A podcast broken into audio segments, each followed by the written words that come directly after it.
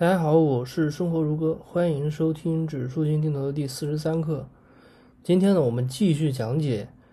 主动型基金的挑选方法。今天是讲这个基金经理能力判断的第3个指标。那这个第3个指标呢，主要是看这个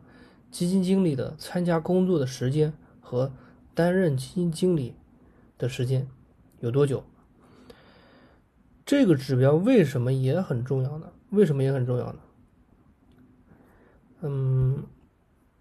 这么说吧，就是说这其实是和股票市场的这个波动是很有关系的。大家应该明白一个最基本的道理，就是说股票市场的波动是非常非常大的，很可能是什么呢？今天是多少点，那过了一段时间呢还是这么多，那在这个过程里面不是说不变，而是说波动非常大，它有可能会暴涨，然后最后有可能暴跌，然后又回到原点啊。在这样的一个股票市场上，如果说你选择了一个基金经理，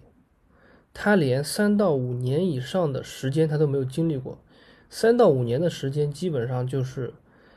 这个应该说是经历过一个完整的这个牛熊的一个过程。他如果说这个时间太短的话，他就没有经历过这样的一个过程的这个历练，也没有这个经验的积累。在这样的一个过程，他就像一个没有，他就是因为经验比较少，他就很容易陷入到追求业绩短期快速提升的这个投机上面去，这是非常危险的，非常危险的。那如果说他经过这样的一个完整的这个牛熊的过程，他就会有比较好的这个风险的管控意识，因为他在这个过程中这个体会了很多的这个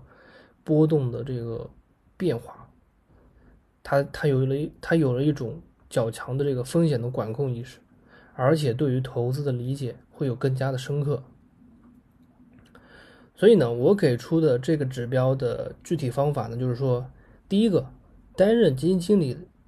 至少要超过3年，然后呢在这个证券行业呢最好是这个6年或者是6到10年之间，甚至10年以上那就更好了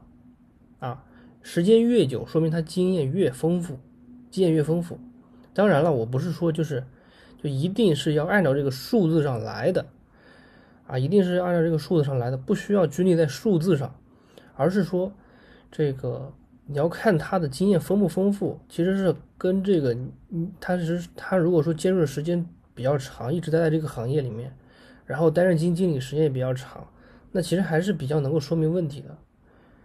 因为他如果说一个基金他业绩一直都很差，他其实也不可能一直担任基金经理很久啊，他没有那个机会。那在这个过程里面，他其实也是一个筛选的一个过程啊，也是一个参考的一个价值。好了，今天的这个课程呢就到这里，咱们下次再见。